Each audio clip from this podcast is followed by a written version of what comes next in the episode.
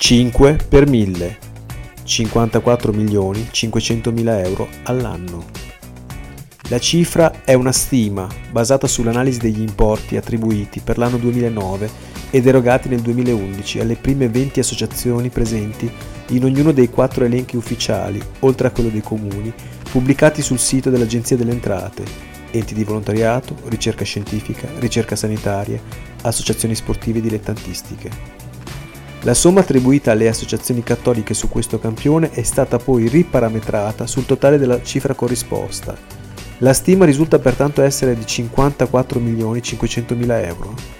Va notato come diversi centri di assistenza fiscale cattolici siano stati posti sotto esame dall'Agenzia delle Entrate.